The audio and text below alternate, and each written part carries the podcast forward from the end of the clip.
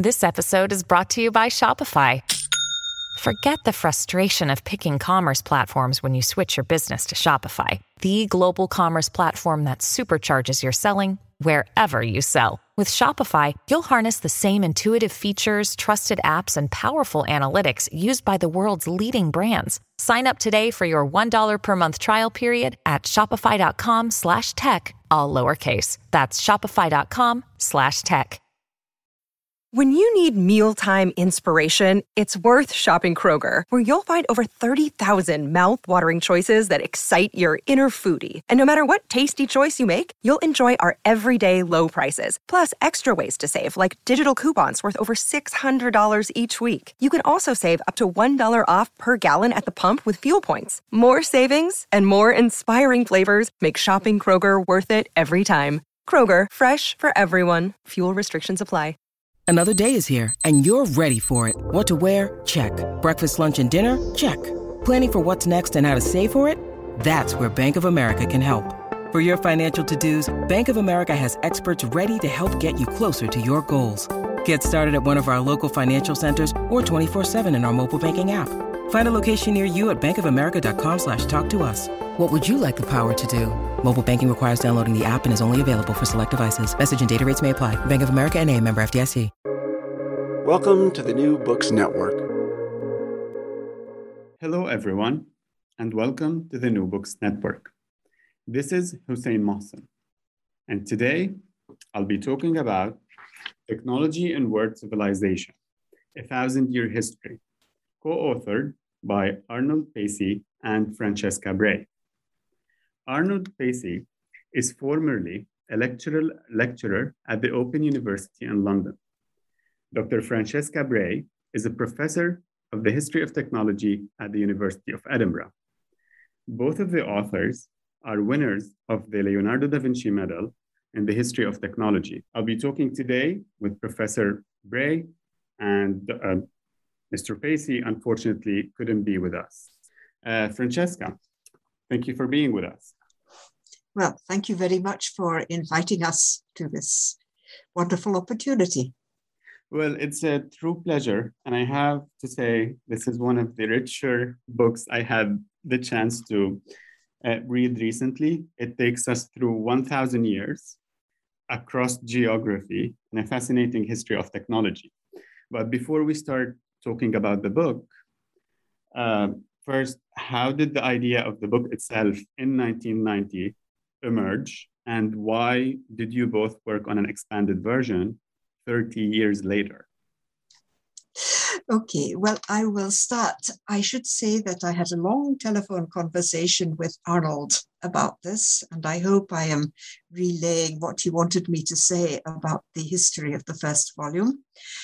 Um, and uh, I'll come on after that to our collaboration. So let me start by introducing one of the more unique characters in the history of technology. Um, somebody who has really been outside the conventional academy all his life. And that is a consequence of his very deeply held values. And these very deeply held values are very apparent and beautifully expressed in technology and world civilization. So Arnold began by studying physics, which he then taught at the Manchester College of Science and Technology. And there he met Donald Cardwell, who was, Arnold says, quite a character and a historian of science and technology. And Donald Cardwell invited Arnold to join his new History of Science and Technology program. And in fact, uh, Donald Cardwell and Arnold wrote together a rather conventional history of technology piece on physics, which won the Usher Prize of the Society for the History of Technology, I believe, sometime in the 1980s. However, even at that point, Arnold was very much interested in a more social and philosophical approach than was conventional in history of science and technology at the time. And he wrote two books, one called The Maze of Ingenuity and another called The Culture of Technology. Um, but he wasn't really satisfied with being an academic in ordinary university, although he got great pleasure from teaching the physics students and discussing things with them, and particularly the international students. But he was the child of missionary parents, and his mother had always encouraged him and his sister to seek a career with humanitarian application, to quote Arnold. So he saw an opportunity then in the 1970s, um, which was beyond the academy in what was then called intermediate technology, which was a political as well as a technical movement. And he saw interme- the intermediate technology movement as a possibility for himself to develop new insights into technology that weren't designed just to make the rich richer. So he joined Oxfam and worked with uh, active scientists, field scientists in hydraulics and other disciplines on issues to do with water in semi-arid environments, including what apparently are rather dull things if you're not interested, like boreholes. Oh, and come on, yes, you're from South Asia, so I shouldn't say you're not interested in boreholes. And I've worked all around the world, so I'm interested in boreholes, but a lot of people don't know what they are. Oh, please tell us about them. Oh, okay. Well, you stick it, you stick a pipe in the ground and you pump, and water comes out um, to make it simple. Um, okay, so uh, one of I, I think Arnold's favorite work, and he kindly gave me a copy, is called Hand Pump Maintenance. And he regards this as a work which is absolutely fundamental for all his subsequent endeavors. And it sounds very quaint to say that, but remember, this was a time when Zen and the art of motorcycle maintenance had just hit the uh, top of the charts. So, um, how did he come to technology and world civilization? Well, uh, his books had been published in Britain, uh, but were taken up in the United States by MIT Press, and the editor there was Larry Cohen. And when the MIT Press took on a US edition of the Culture of Technology, Larry Cohen very much praised and encouraged Arnold and uh, got him an invitation to the States to do a lecture tour. But he also said, Now you're just the person to write a general history of technology, which will shake people up a bit. And Arnold took on the idea. And as he said, he didn't think that uh, Larry Cohen exactly expected a thousand years of history, but that was what he got. So in technology and world civilization, Arnold is clearly very much influenced by his practical research on the one hand, and also by considerations of what today we'd call epistemic justice. So he was absolutely insistent that this should reflect the importance of the non European, non Western world in forming technological cultures across the centuries. And it should be against the grand Eurocentric narratives. Though I should point out that none of these terms was current at the time, so this was really pioneering. And two very, a very important inspiration to Arnold was Joseph Needham's Science and Civilization in China. And I subsequently learned especially the volume on agriculture, which happened to be the volume that I wrote. So um, later on, this formed an important basis for our collaboration. So, um, one of the features, the iconoclastic features of technology in world civilization in its first edition was that it critically unpacked a lot of the concepts that were absolutely fundamental to much general history of technology at the time, which were drawn drawing on economics. So uh, concerned with patents and innovation and efficiency in terms of input, output of resources and so on. And a little bit obsessed with the industrial revolution and its transformation of human of human history. So uh, Arnold wanted to critically unpack those, to give them deep histories, and to show the world participation in making these histories. Um, but another aspect that was already attracting his attention was sustainability and issues of the origins and outcomes of resource constraints, and also technological cultures of different kinds in different contexts. So, in many ways, this first edition foreshadowed many current concerns like entangled histories, South South histories, provincializing Europe, epistemic justice, and so on. Um, and then, because the book had been widely used as a teaching text and seems to have done very well, though Arnold can't tell me how well because he gifted all his royalties to a fund for supporting junior MIT press authors. Um, when he was asked to do a second edition, Arnold hesitated because he he's had problems with his eyesight. And also, he had been working much less recently in history of technology.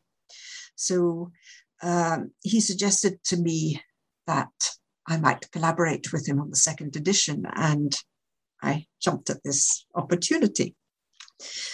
Um, so for me, the foreshadowed concerns of entangled histories, decentering Europe, and so on were extremely attractive, as well as the longue durée, the long term history, which is a big passion of mine. Um, but for Arnold, it was the concern with sustainability and crisis, and particularly um, climate crisis, that he viewed as an opportunity, uh, you know, he viewed this new edition as an opportunity to try and develop that in particular. So he was invited by MIT Press to add a final chapter, and he considerably changed the last chapter of the first edition, now chapter 11, and the new and wrote a new chapter 12, which are particularly concerned with facing the issues of how to survive in the current era um, and how we need to rethink what technology is and what a technological revolution might be, how we need to challenge the technological normal in order, as, as human societies, not just even as technological enterprises, if we're going to have any hope of addressing the future. So I think the interesting thing is that far more than me, Arnold is an optimist and he thinks that human ingenuity plus human ethics applied to technical systems can contribute to ameliorating the situation, though he sees it as extremely urgent, as anyone who looks at chapter 12 will see. Um, but one thing to bear in mind is that he is definitely not advocating anything like the magic bullet approach which characterizes so much of the discourse at the moment by technocrats about how we can save the world. So that's how Arnold came to the first and the second edition. And as I say, I came to it as a historian of technology, mostly in East Asia, uh, particular interest in agriculture, in gender, um, and in cultures of knowledge and practice. And um, having worked quite a lot recently on thinking about where narratives about history of technology come from and how more helpful narratives can be written. So for me, this was a golden opportunity. That said, it's Arnold's book. And so I, you know, I I worked on certain aspects of it. I added quite a lot from, for example, the recent scholarship on technology in African history, which has grown immensely over the past few years. Um, and of course, from East Asian history of technology, which has also been a, an expanding and very exciting field. But I didn't interfere with any of Arnold's arguments. Well, that's quite fascinating, and I'm glad you both got to work on the book. We'll touch on several of the themes you mentioned, but one theme in particular that's very central to the book is the notion of technological dialogue. So, if you can tell us briefly what what's technological dialogue in the book? Well, um, most people will be very familiar with the term te- technology transfer, which is often viewed in development theory, modernist history, and so on as um, a catalyst for social development and economic development, and which basically uh, assumes top down directions of change.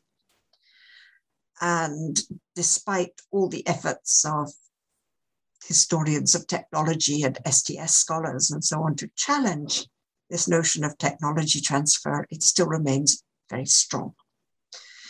And even in global history, with all its concerns to entangle, to emphasize the importance of different contributions to making the modern world. Um, very often, when it comes to writing even critical histories of technology, uh, the directionality still remains a concern. Uh, uh sorry, remains dominant. That uh, you know, um, even if it's work by um, by um, Headrick or Michael Adas, tentacles of progress or dominance by design. Uh, you know, the assumption is that the design takes place in the center and affects the periphery, and the periphery might adapt or ad- adopt or adapt, but uh, basically the center is is still by implication the place where it all happens. So the dialogue, the technological dialogue, which um, comes through right through the book, I think. Um, Arnold conceives of it as something much more active on both sides. So he is really interested in, uh, for example, my favorite case there, I think, is the the um, the Indian shipping yards of the late 18th, early 19th century, um, where you you really get an active interaction between European shipbuilding companies or navies and designers, engineers, and their, their counterparts in India, and the influence of India on Britain is foregrounded, given its true worth. And you bring in all kinds of new actors in that case um, rather than say, you know, simply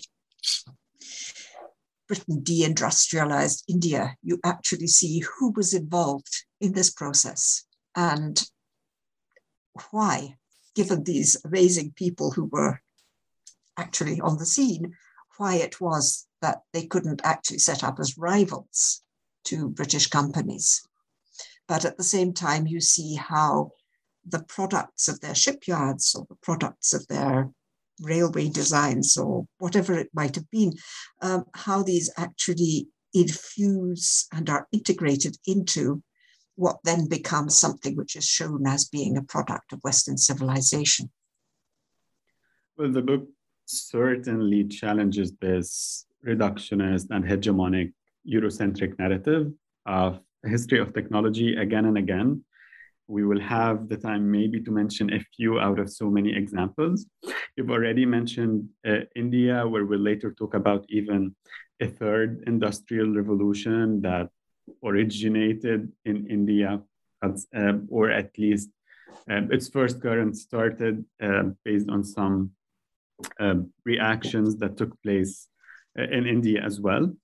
Uh, there's also examples, many examples from China. We're talking also about what's known now as Iraq, Iran, and Syria, and uh, so on. Um, in the first chapter, uh, which deals with the four centuries, with the 8th to the uh, 11th century uh, inclusive, there's an interesting point that's brought up in the book where you talk, you both talk about how climate and resources in this period shape the arenas of innovation in different geographies. Uh, for example, in Iraq, uh, water was the main resource, and there was much innovation related to irrigation, particularly to navigate a dry climate but fertile soils, while the case was different in the Hebei uh, province, where woodlands were the main resource and they were leveraged accordingly. So, if you could tell us about those two examples and how, in general, nature, the climate, and societies back then managed all of these factors and built on them to innovate? Well, without, you know, I, I don't think we wanted, Arnold wanted to be environmentally deterministic, but um, it's certainly true that once you start on a certain path, there is an incentive to keep going there until you come up against the constraints. And clearly, um, there is a very ancient history of water management in, am I allowed to call it the Middle East just for short? What we refer to today as the Middle East. Yeah. Anyway, the, the um, Tigris Euphrates Valley mm-hmm. and, and that area. Um, and I think that uh, I, I, I, think that um, one of the reasons well, obviously, one of the reasons why this area flourished was that it devoted the, the, the states of this area and the communities of this area devoted resources and ingenuity to bringing water and soil together in ways that produced wealth. Um, so um, Arnold basically charts the history of this area uh, from beginnings to flourishing and expansion, and then coming up against problems and constraints and what the aftermath of that is. Can you dig your way out of this hole into which you have dug yourself? Um, he hints at the social and political context.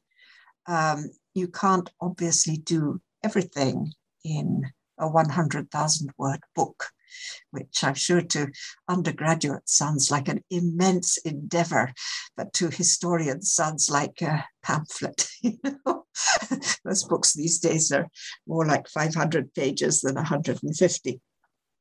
Um, so anyway, um, similarly with uh, the Hebei region, um, in focusing on the importance of iron smelting and iron casting, iron foundries in the early modern, uh, the early Chinese dynasties, um, which were, it is true, centered or dominant dynasties were centered in this area, which shows us that uh, control of metallurgy was very, very important in long-term Chinese history. Um, timber for fuel was crucial. And there's a lot of interesting new forestry history in China, which just came out in the last two or three years, um, and which isn't incorporated into this chapter. So it could well be that actually this is a bit out of date. But uh, basically, I think um, it's not contested that uh, timber timber shortages quite early became a problem, and then uh, the use of charcoal for furnaces began to be supplemented in the same region where there are huge coal uh, coal seams. It began to be supplemented by the use of coal stroke anthracite. Um, And this was an example of being able to dig your way out of the hole. So you have an example of a hole you can't dig your way out of and a hole you can dig your way out of. Uh, and I think it was this contrast in particular that was interesting to, to Arnold in selecting these particular cases and setting them against setting them beside each other. And it's a mm-hmm. theme that continues through the book. And um, throughout the book, I mean, there are multiple definitions of what would make an industrial revolution a revolution. On mm-hmm. one hand, there is one definition that's mentioned uh, of whether a revolution would be thought of as the spurts of economic growth arising from the introduction of new technologies. Mm-hmm. While the alternative one would be whether a revolution is defined according to the social changes and the changes in the organization of production that accompany them. Now, throughout the book, we see a bit of both, but from my perspective, there was one leaning over the other. So, if you could tell us, particularly because the listeners could be from uh, multiple backgrounds, be it either in science and technology or the history thereof, uh, which of these two definitions do you think the book is leaning towards more? Well, I think if you look at the later chapters, it's an argument that uh, change in technology and change in um, the economic profits derived from technology, the economic growth catalyzed by technological change, is, if you like, um, a false prophet and that uh, put in Arnold's very gentle, restrained terms. the social consequences, which often come with a lag, are equally important and not necessarily always beneficial, to put it mildly, um, but not to be dismissed for that reason. They are, they are interesting, they are not just to be condemned. So um, so he's very interested in, for example, how you have a whole set of inventions in 18th century England, which uh, which are in retrospect hailed as the roots of the you know the, the triggers of the industrial revolution and all due to British genius, hard work, and imagination or Scottish. Um, and uh, in fact, they don't become innovations in the sense of something which actually transforms a mode of production, and transforms a social organization until they have uh, meshed with a set of organizational reforms or changes that allow them really to permeate society and transform it.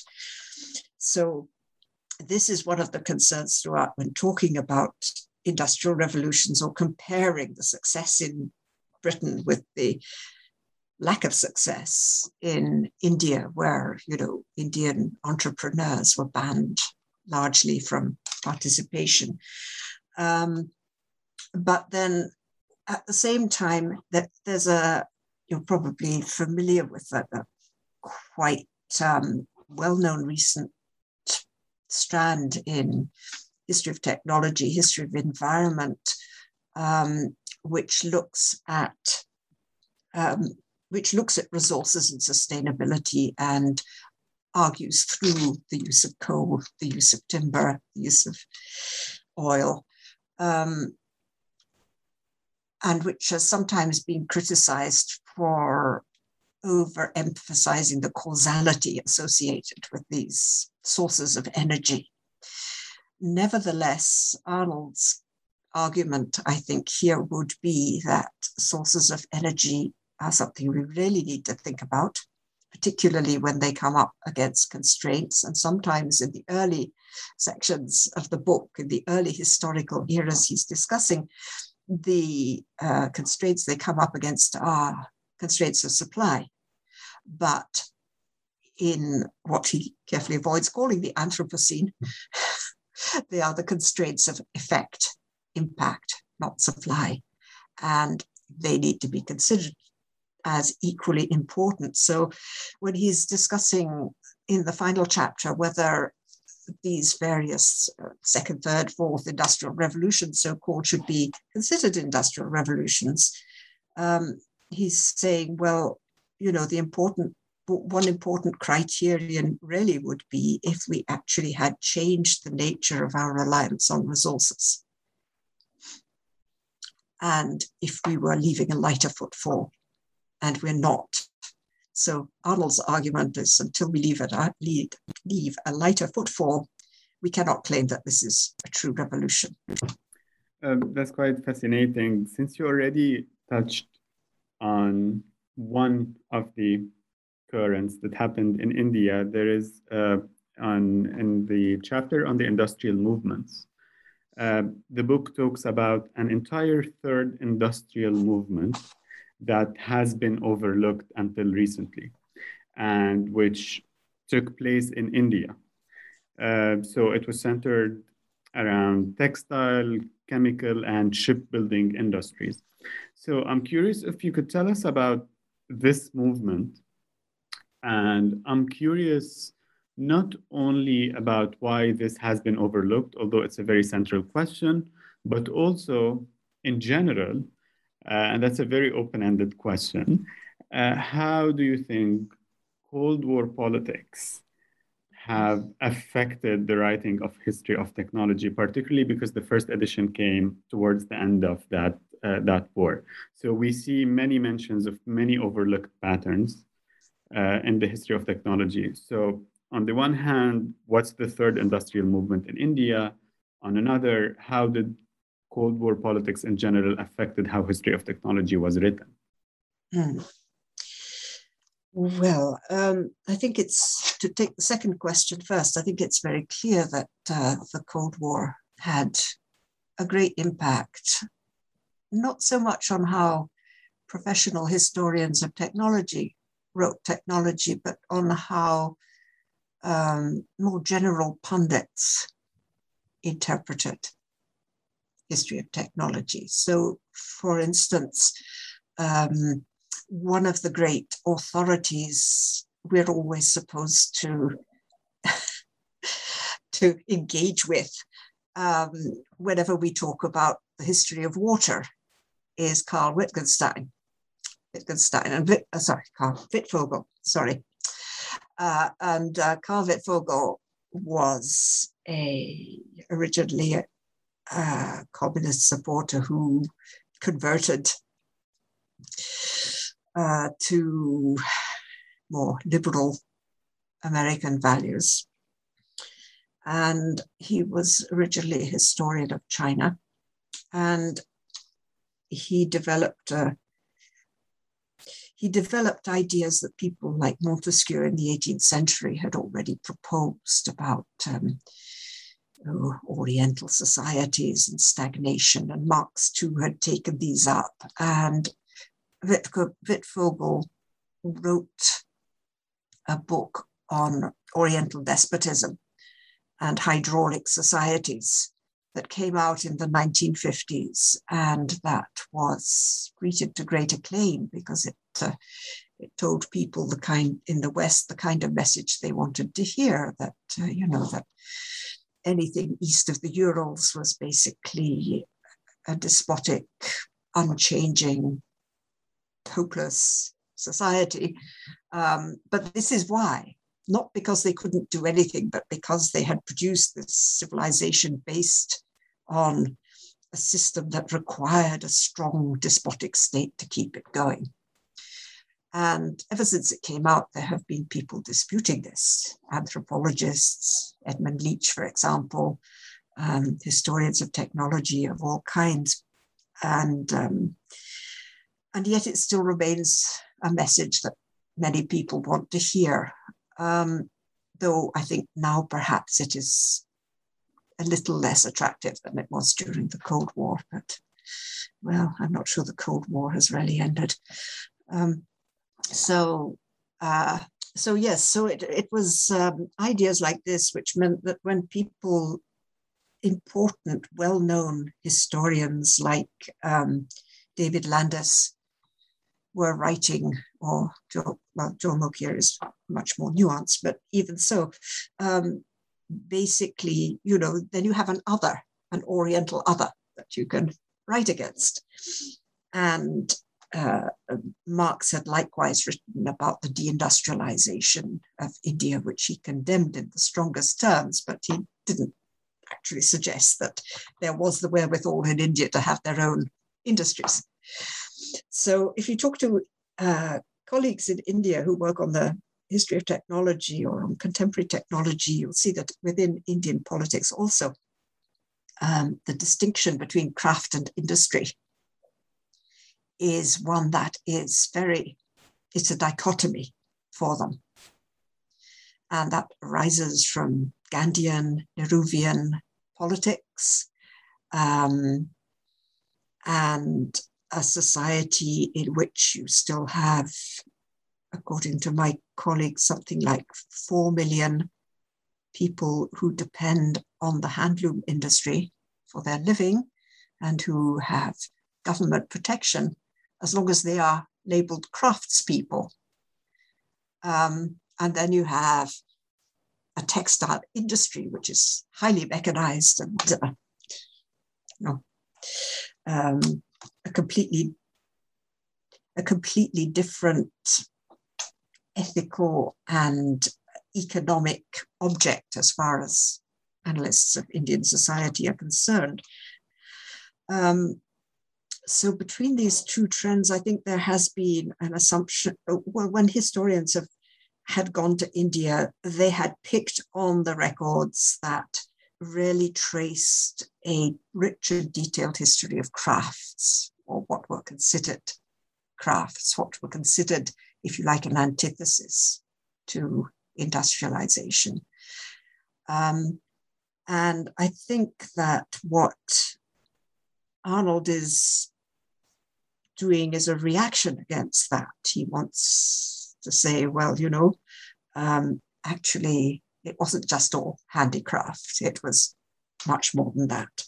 What he doesn't do is pick up on a current concern among historians of technology, particularly, I think, outside in, in looking outside the West, but also increasingly in people trying to understand what the Industrial Revolution in Europe might have been, um, to show that craft and industry are not antagonistic, they are part and parcel of the same thing. So um, I think one of the ways in which Arnold came to this was through um, and through the maze of ingenuity, where he was particularly interested in engineers as craftsmen and engineers as or, or designers of machines as people who are craftspeople and artists. Does that go some way to answer the question? It certainly does. And I was uh, going to mention another overlooked current of innovation that spanned centuries as well was the one mentioned in chapter 11 about the significance of the African experience and the innovations of farmers in different parts of the African continent that were historically discarded often for prejudices, uh, prejudiced reasons, but then later acknowledged on how different natural resources, such as the use of trees to protect the fertility of the soil and so on, uh, could be used, which, uh, which led to more interest in them uh, from a history of science and technology perspective. So I was wondering if you could tell us a bit more about the broadly speaking African experience and the technologies, innovative technologies that span centuries uh, that are discussed in this section. Right. Well, um, one of them, as you rightly point out, is agroforestry. Another is water use, what should I say, um, techniques of collecting and distributing water, which are under the radar of modern hydraulic engineering and yet very efficacious. Um, those are just two of the examples in the chapter. And um, in both cases, it's Africa is not the only continent where you find this. Excuse me. So um, things like agroforestry are very common practice right across the tropical belt. And uh, a friend of mine, an archaeologist, um, Anabel Ford, has been working on this aspect in this, this type of cultivation in the Maya rainforest um, for many years, but uh, didn't know about Arnold's book and vice versa. Um, it's also very common throughout tropical Southeast Asia, and I imagine South Asia also. And um, I think one of the interesting things here is again, it's not something that is belabored in the chapter, but it's a question of how, if technologies like this, which are actually not survivals unchanged from ancient times, but adaptations to uh, you know climatic trends to population movements to colonialism to post-independence development policies. Um, but they have attracted attention again. They have become matters of concern and objects of attention uh, and they seem to offer what is the word now regenerative possibilities, which have become very attractive. And one of the things which has changed quite noticeably in the assumptions of transnational organizations like um, like uh, FAO, the Food and Agriculture Organization, or even um, the IMF, is that faced with the clear negative consequences, not that they're not positive consequences, but faced with the negative consequences of over industrialization and overindulgence in monoculture um, they've started to question issues of scale and issues of temporality. So they are starting, for example, to uh, to preach the virtues of small farming. Uh, it's all the rage now. Um, they're even saying, well, shifting agriculture isn't so bad. There's a new FAO paper on that came out, I think, in 2018 or something like that. So going completely against the orthodoxy of decades and decades, and uh, certainly not something that many governments will want to hear because they can't stand shifting farmers because they don't stand still to be taxed. Um, but uh, anyway, uh, you know, you see this this this sea change up there in the stratosphere of transnational organizations. Um, and you see these loopings also in ideas of what is a good system so when Arnold was, when he first wrote this and, first wrote this chapter for the 1990 edition, um, it was, it wasn't so much this is going to be something which other people will want to ad- adopt and adapt. It'll be something that other people ought to think about seriously, but probably won't. Well, now they actually are thinking about these questions seriously and looking, for example, at um, agroforestry is big now in Europe, uh, as well as in the tropical regions. Um, and these alternative ways of collecting water in highly arid environments, whether it be in Palestine or in Sahelian regions, are now actually attracting serious attention from scientists and development experts. So I think um, it's the tone, the, what should I say, not the tone, the, the hope for the spirit in which this will be read that has changed from one edition to the other as people throughout the world have become more conscious of the challenges of thinking big is beautiful and the challenges of accepting that one scale must fit all, all problems.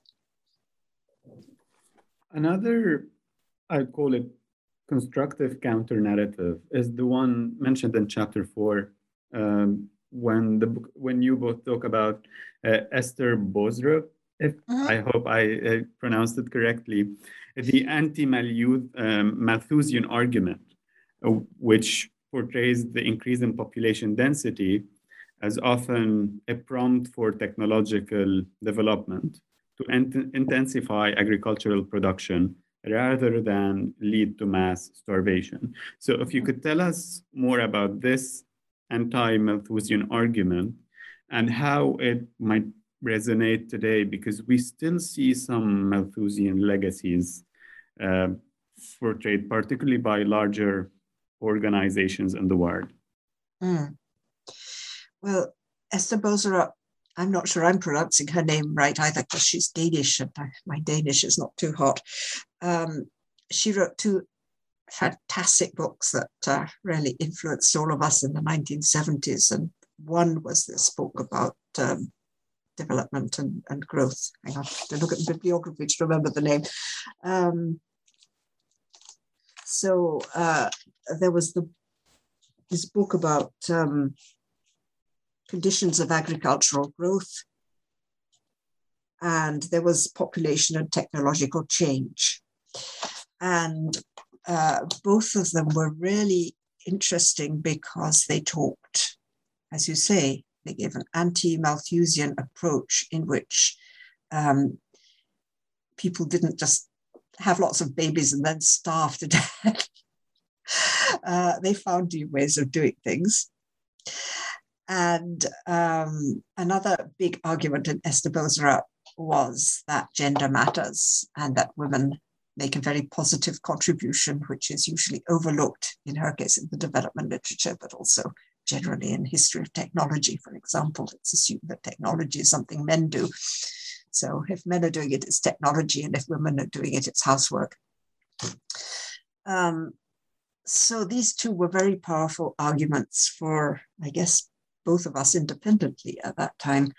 Um, and I think, um, again, scale here is one of the issues.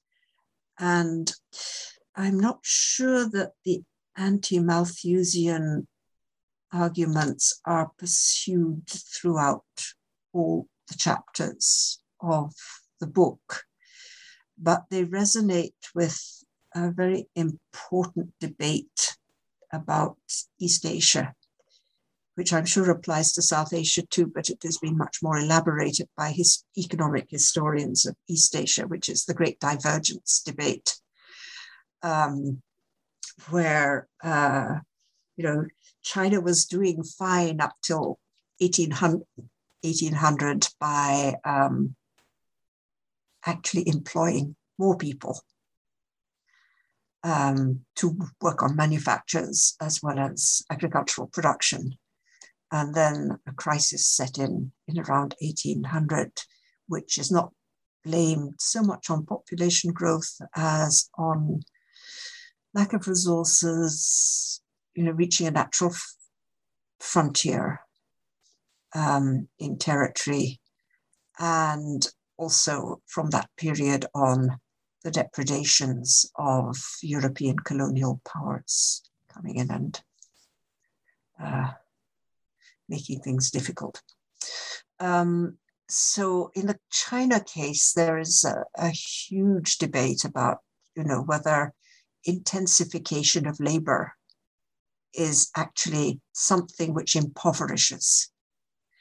And um, a seminal work here was Clifford Geertz's text on agricultural involution, which came out around the same time as Wittfogel in the Cold War, and which again was a it, it contrasted uh, Indonesia and Japan and the success of Japan in industrializing under its own steam and building a modern nation under its own steam, um, which gets connected very closely with Japan's willingness to adopt Western institutions, uh, follow Western patterns of industrialization and financing, and so on.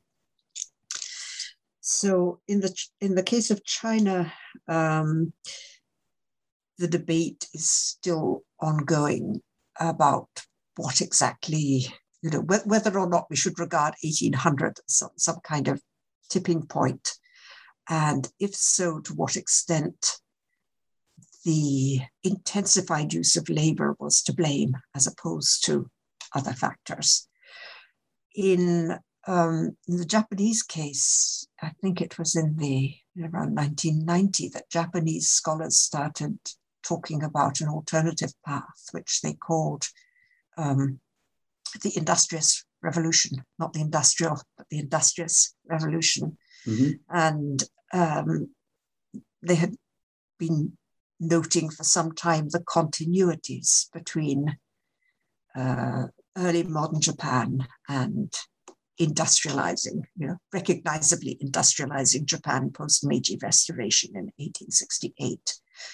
And they, various scholars elaborated arguments about what exactly was going on and whether, in fact, Japan's centuries of relative peace under the Tokugawa, um, its expanded population, its diversification of the economy, and its small scale intensifying labor manufacturing, um, you know, how, how they should be understood as contributing to modernization. And was it right to say, well, we just abandoned all that and we adopted Western models, and then here we are?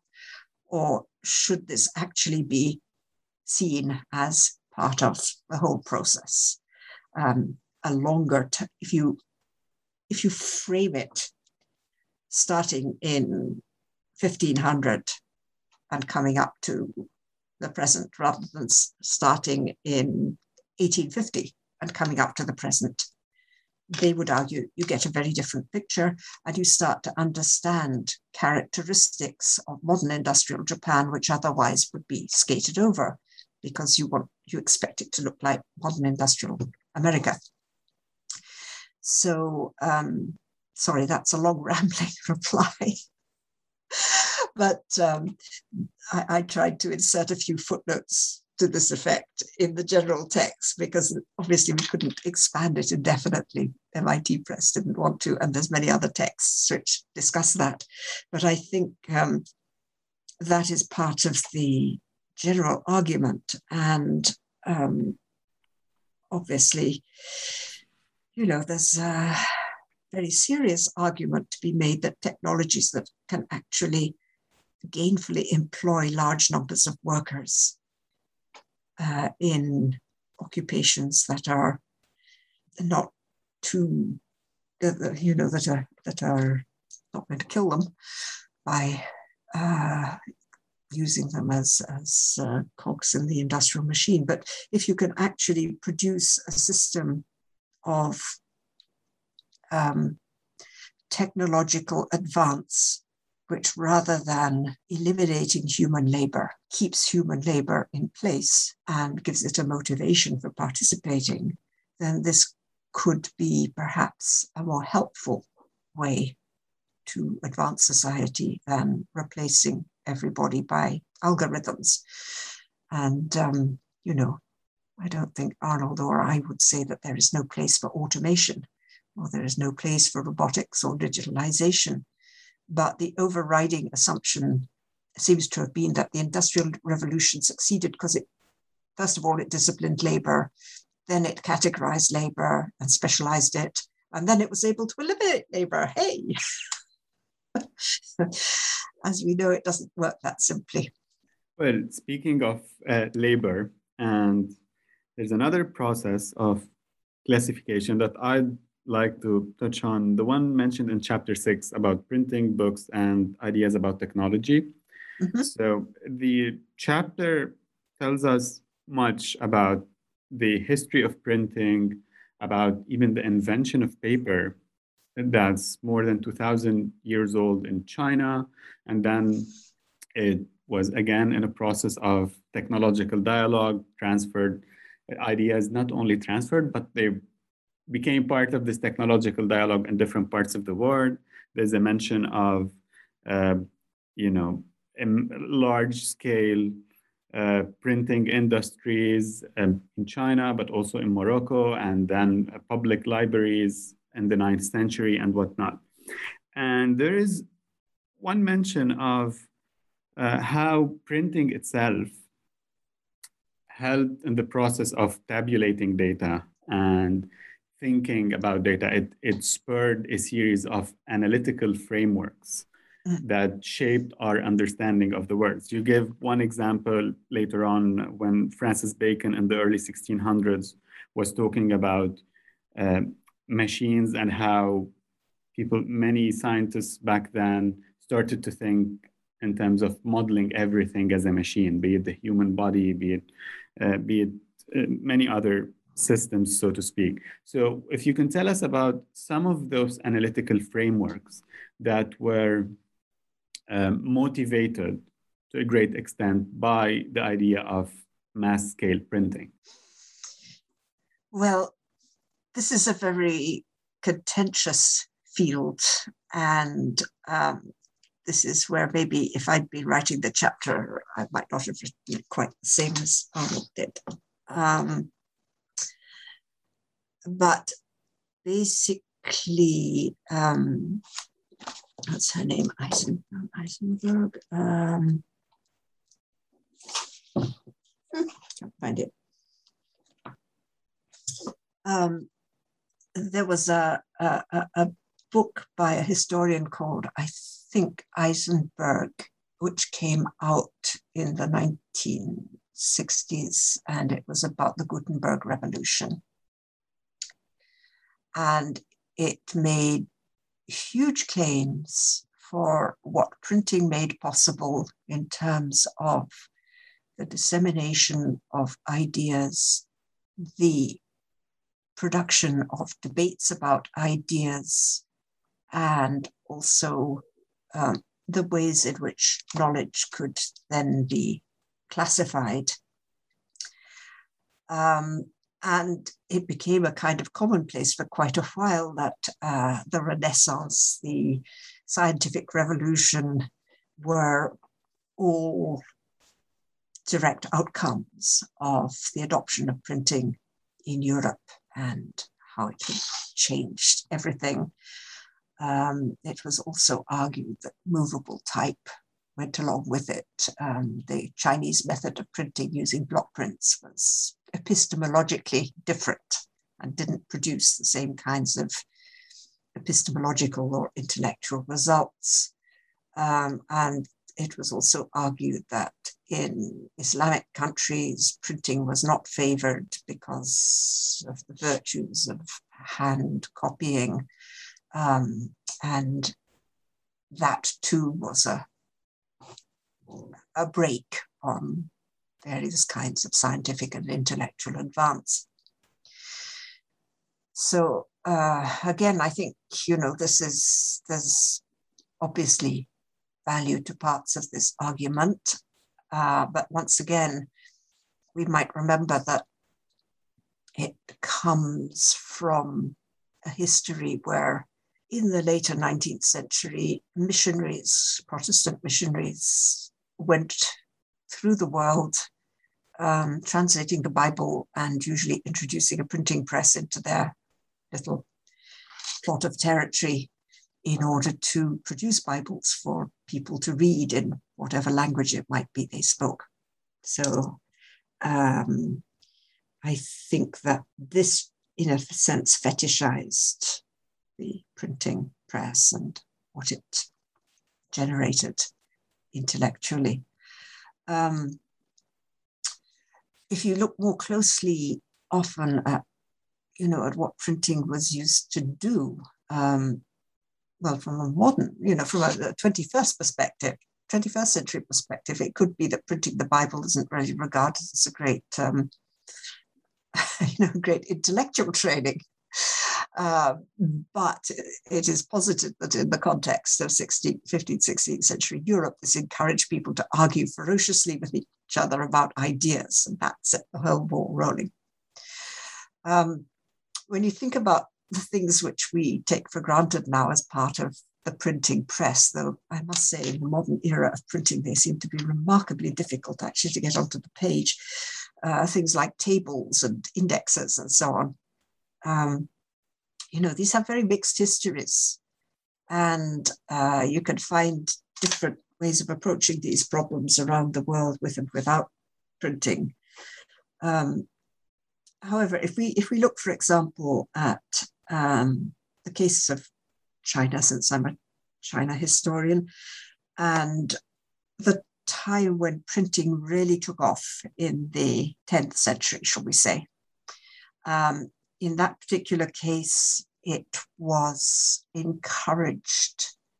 It was developed by the church, um, by the Buddhists and the Taoists who wanted to produce complete series of their sacred texts and were patronized by monarchs to do so.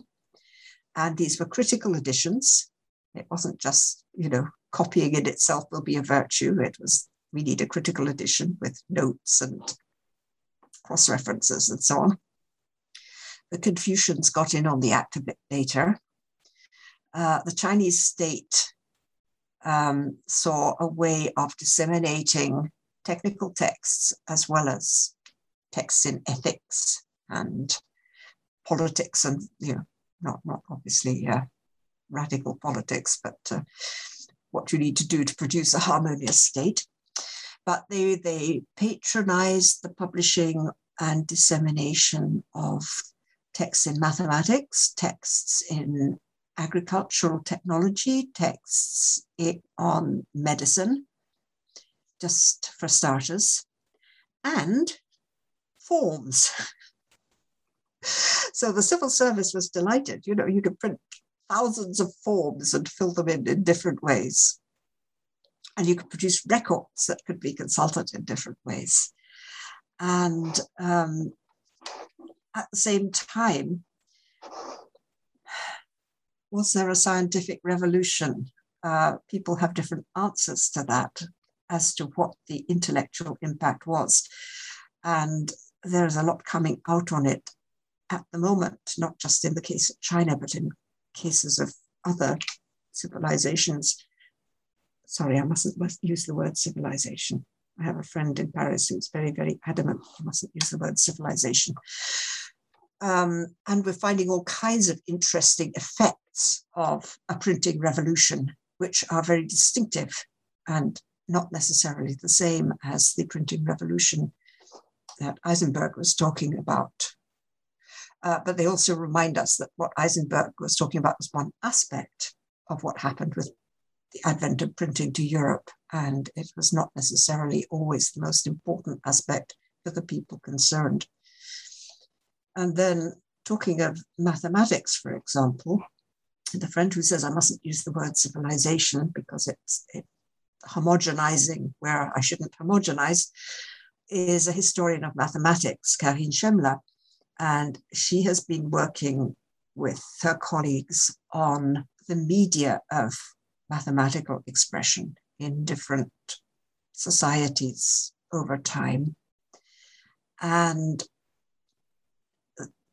their, uh, recent research project has actually been arguing that a great deal of mathematics was not written, including probably classical Greek mathematics, but certainly mathematics in Mesopotamia, mathematics in China and India. Um, there were things like counting rods or um, all kinds of other material supports that were used in order to not simply make calculations, but to develop ideas, concepts, ways of addressing a problem um, which you simply cannot trace from the written record, even less a printed record.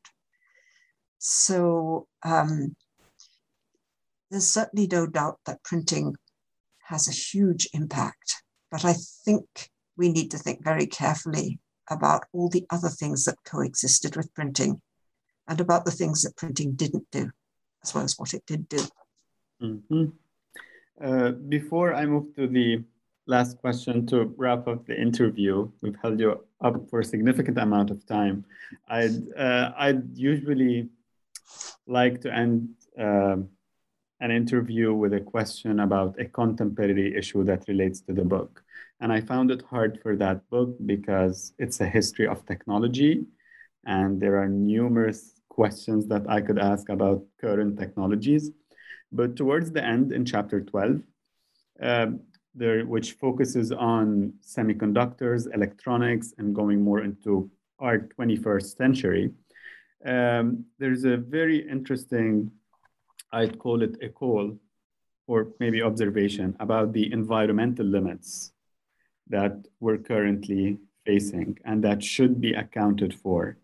And there's a uh, there's a, a, citation in a word um, in, a, in a sense um, of how we should commit to a pathway of ongoing management of humanity's relationship with the rest of the Earth system. So it seems like we should, not should, but like there's a suggestion that we are supposed to be considering a new way of approaching not only technology uh, or innovation, but also the broader framework we are functioning in and we're part of, which is nature. Uh, in line with the multiple reports that are mentioned in the um, in this chapter as well, where at different points in time this was considered, and some of the statements by either scientists or organizations, international organizations, would always suggest that an immediate action uh, towards environmental issues is required and should be taken without serious action. In light of the recent COP 26 meeting as well. I think we've we've heard a very similar narrative. So I think we you touched already on this during the interview, but how optimistic are you that we could be moving in a better direction in terms of our posi- positionality in the environment at large? Well, personally, I'm not optimistic at all because I frankly don't see uh, our great capitalist enterprises or our socialist with Chinese characteristics enterprises in China um, making any making any significant steps in that direction. And uh, we could blame shareholder capitalism or we can blame consumerism, but the uh, all of them intertwined uh, in my not very optimistic view, are a significant barrier to getting us beyond growth. And on the other hand, since everybody likes to end on an optimistic note, I read somewhere together, somewhere today, um, oh yes, it was Avaaz, I think, the international uh, ginger group, and they say that science tells us that when 3.6% of the population actually wants something to happen, it will happen. So maybe we're getting there. well, that's certainly a like optimistic note to end to end on. But before we end, we end the we wrap up the interview completely. I'd like to know what are your current projects? What are you working on? And what should we expect hopefully a new book or okay well um, arnold i think is busy working away as optimistically as he can at, on issues of climate change um, and has no new books planned. Um, together with three colleagues i co-authored literally we wrote together every paragraph we wrote together a book that has just got in, gone into Yale University Press and that we hope will be out next fall called Moving Crops and the Scales of History. And it's a long global history, which takes crops as an example to look at issues of scale, of movement, of time, of space, um, which we think, we hope readers will find diverting and enthralling as well as instructive because we've got all kinds of lovely crops in it like uh, cocoa and dates and tulips and marigolds and lots of lovely things which you might not expect in a serious book about crops. And then the other big project I have on at the moment is together with a group, we're an editorial group of five people, including an African archaeologist co-editing the Cambridge History of Technology, which will be in three volumes and is coming along very nicely, and which is aimed to tell completely different histories of technology from the ones you usually find in the big books. Uh, Dr. Brake, thank you so much for being with us today. We've touched on a subset of the many, many topics um, in the book, and I'm very glad you were with us today to talk about it. Uh, well, thank you very much for a most interesting interview, which taught me things I didn't know I knew. and uh, and I hope that some of the listeners will find time to look at the book, which is actually beautifully illustrated and quite concise, and I think an enjoyable read. Thank you again, and to our listeners, until next time.